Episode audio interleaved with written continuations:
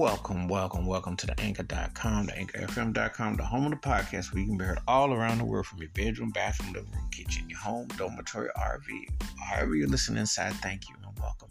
If you happen to be on the drive-through, curbside service, parking lot with a mask on at the bus stop, back with moped, motorcycle, board. If you're going to be doing Zoom, back to work, back to school, please be careful, be safe. Glad to have you here. And if you happen to be listening on your cell phone, you're on your computer with your headphones on, your iPod, or your television, thank you for listening and always glad to have you. This episode, I'm going to talk about a song that was widely popular in nineteen eighty-four. And when you say something like that, and I say from a soundtrack, well, wow, that's like, well, that could be any number because it was a really happening year for soundtracks, for songs. But this particular one, uh, was connected to a film which became the character's theme song, which kind of narrows it down. But it was such a distinctive, catchy keyboard jam that it took a life of its own and just became something of a big-time hit.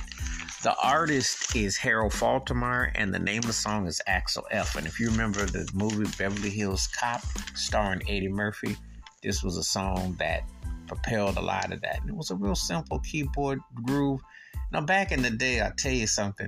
Everybody and their daddy and their con- and they, and their mama or somebody was a keyboard player because you could pick up a little chord progression, play it on the piano or the keyboards, and that was really happening. That was that was how people were channeling their brain, just picking up little runs, little chords. And this was one of those ones that was extremely popular. I can't even begin to tell you how many times I heard people playing Axel F theme song on keyboards and so on and so forth, because it just took a life of its own and it was so catchy. Um, and Harold Faltermeyer was, you know, it was like one of them songs that you just couldn't escape. And it always just goes to show you, especially in popular music, that simplicity is everything.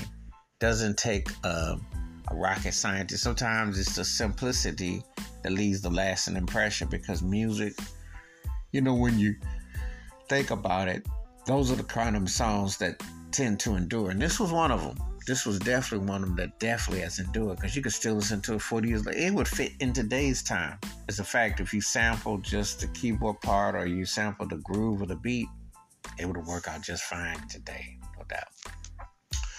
Wash your hands, keep your mind clear, watch out for another. Please give me your thoughts and takes on Harold Faltermeyer's Axel F theme song and how this song stands out and what do you remember by it.